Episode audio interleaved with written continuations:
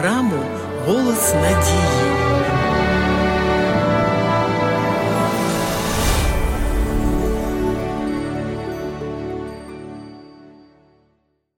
Досліджуючи у Біблії життя Авраама, ми бачимо, що він був чоловіком з глибоким розумом та далекосяжним баченням. Звернемо увагу на текст Писання, який вказує на далекоглядність Авраама. Послухайте. «Вірою він перебував на землі обіцяній, як на чужій, і проживав у наметах з Ісаком та Яковом, співспадкоємцями тієї ж обітниці, бо чекав він міста, що має підвалини, що Бог його будівничий та творець». Отже, цей текст дає нам уявлення про бачення Авраама. Ми використовуємо слово «бачення», коли говоримо про фізичну здатність бачити. Мати зір означає, що я здатний бачити очима. Подібним чином слово «бачення» також використовується для передбачення майбутнього, що не так виразно простежується з фізичної точки зору, бо ми можемо лише уявити собі майбутню ситуацію. Наш зір визначає напрямок, в якому ми хочемо рухатися в подальшому. Без цього бачення все, що залишається людині, це всього лише те, що називається «тут і зараз».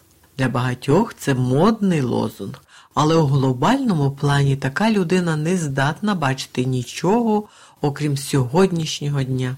Повертаючись до Авраама, можемо сказати, що він був людиною проникливою. І цей дар далекосяжного бачення дав йому Бог. Авраам залишив свою країну і прибув на землю обітовану. Він був чужинцем і жив у шалашах, але дотримувався Слова Божого. Він витримав все це з наступної причини. Бо чекав він того міста, якого Бог є його будівничим та творцем. Відповідно до свого бачення, Авраам не прагнув мати краще життя лише тут і зараз. Йому було однаково, де жити. Не турбувало його і те, що він полишив свою рідню, щоб слідувати Божим настановам і жити як мандрівник, бо розумів, що тимчасово перебуває на землі обітованій. Погляд його був спрямований на небесне місто. Це місто Божої обітниці, воно стояло перед його очима, і саме там він хотів перебувати. Апостол Павло писав: «Усі вони повмирали з вірою, не одержавши обітниць, але здалека бачили їх і раділи, і говорили про себе, що вони мандрівники і прибульці на землі. Бо ті, що говорять таке, виявляють, що шукають батьківщини, кращої, цебто небесної. Тому й Бог не соромиться їх, щоб звати себе їхнім Богом, бо Він приготував їм місто». Авраам та інші не хотіли повертатися в країну, з якої вони прийшли. У них було бачення іншої країни, бачення міста Божого, яке було приготоване для них, і не тільки для них, але також і для всіх, котрі довіряють Божим обітницям. «Бо не маємо тут постійного міста, але шукаємо майбутнього», продовжує думку апостол. Подібно до Авраама, ми також мандрівники і пілігрими тут. Життя Авраама було цілковито підпорядковане цій ідеї. Він збирався у місто, обіцяне Богом, і був упевнений в цьому.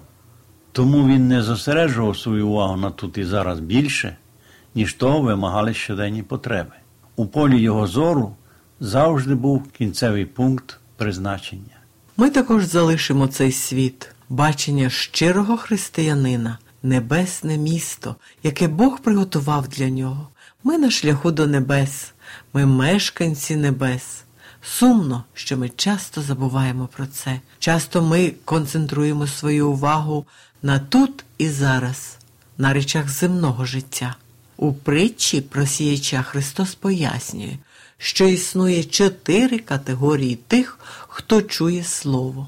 Отож вислухаємо цю євангельську притчу. Євангеліє від Марка, четвертий розділ. «Сіяч сіє слово, а котрі край дороги, де сіється слово. Це ті, що як тільки почують, то зараз приходить до них сатана і забирає слово, посіяне в них. Так само й посіяні на кам'янистому ґрунті. Вони як почують те слово, то з радістю зараз приймають його, та коріння не мають у собі і не постійні. А згодом, як утиск або переслідування наступає за слово, вони спокушаються. А між терен посіяне – це ті, що слухають слово, але клопоти цьогосвітні і омана багатства та різні бажання виходять та й заглушують слово, і плоду воно не дає. А посіяне в добрую землю – це ті, що слухають слово і приймають, і родять у тридцятеро, у шістдесят і в сто разів. Друга і третя категорії людей, що почули слово, але відступили від віри і нічого не домоглися, це люди, які не зберегли духовного бачення. Хоча вони і отримали слово, вони зрештою сконцентрувалися на тут і зараз. Друга категорія людей, що символізує посіяне на кам'янистому ґрунті, трималася довгий час, але коли прийшли скорбота і гоніння, вони відразу відступилися.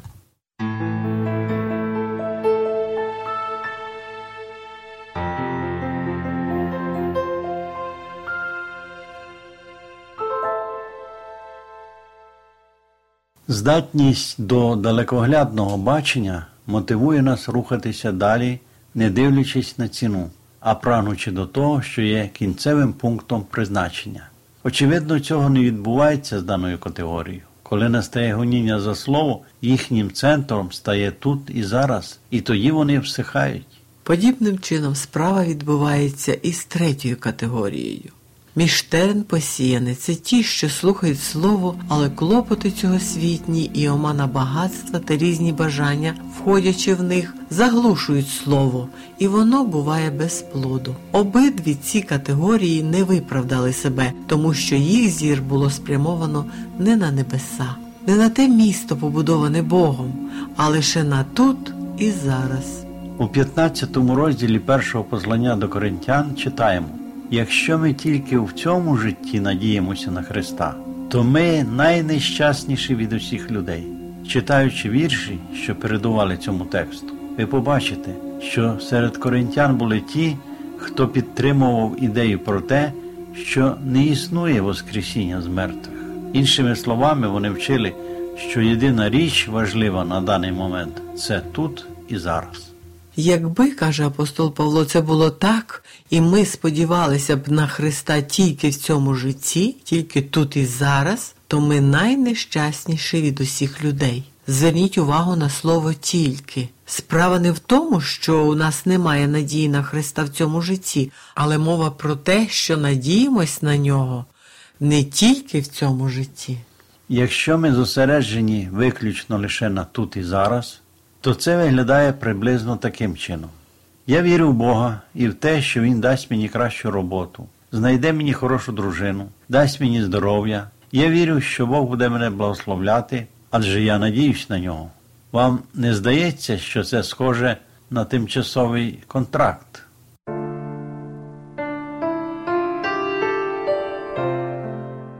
Шановні слухачі, якщо у вас є питання з цього приводу, ви можете дзвонити на гарячу безкоштовну лінію із будь-якого мобільного оператора за номером нуль вісімсот тридцять двадцять двадцять. Повторюю, нуль вісімсот тридцять двадцять двадцять.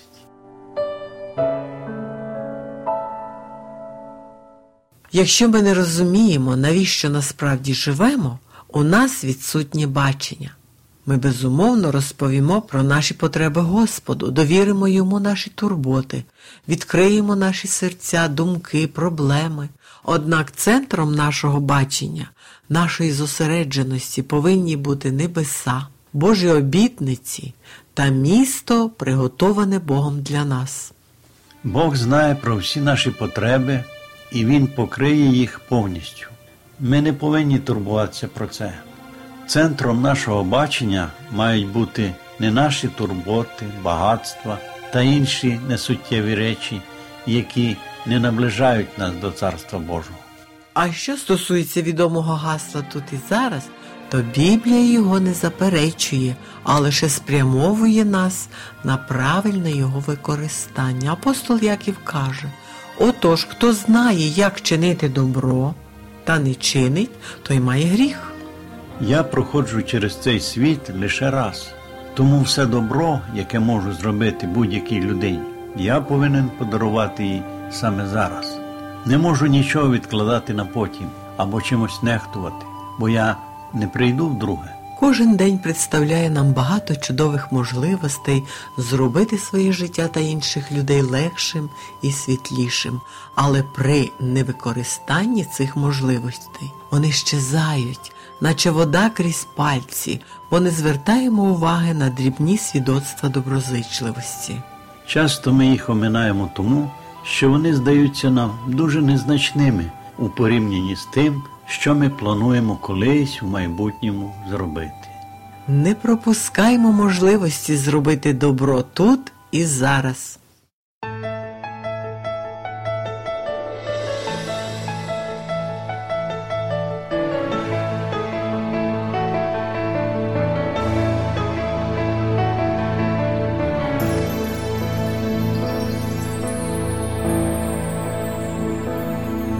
Не чекай, коли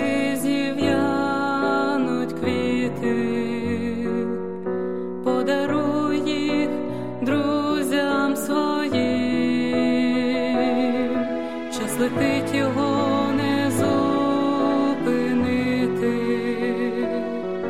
тож нести добро поспіши.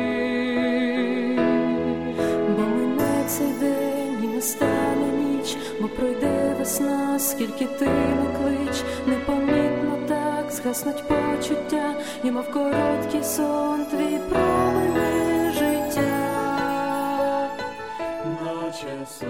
Шановні слухачі, Школа Біблії завжди має для вас добрі новини. Пишіть нам на адресу: місто Київ, нуль чотири сімдесят один, абонентна скринька тридцять шість, Голос Надії, або дзвоніть нам на безкоштовну гарячу лінію з будь-якого мобільного оператора за номером нуль вісімсот тридцять двадцять двадцять. Чекаємо на ваші дзвінки. Сьогодні з вами були Іван та Агнеса Чернички. До нової зустрічі. Не чекай, коли життя складеться, і відчуєш подих весни, бо сьогодні тільки серце з'ється, і сьогодні жити почни.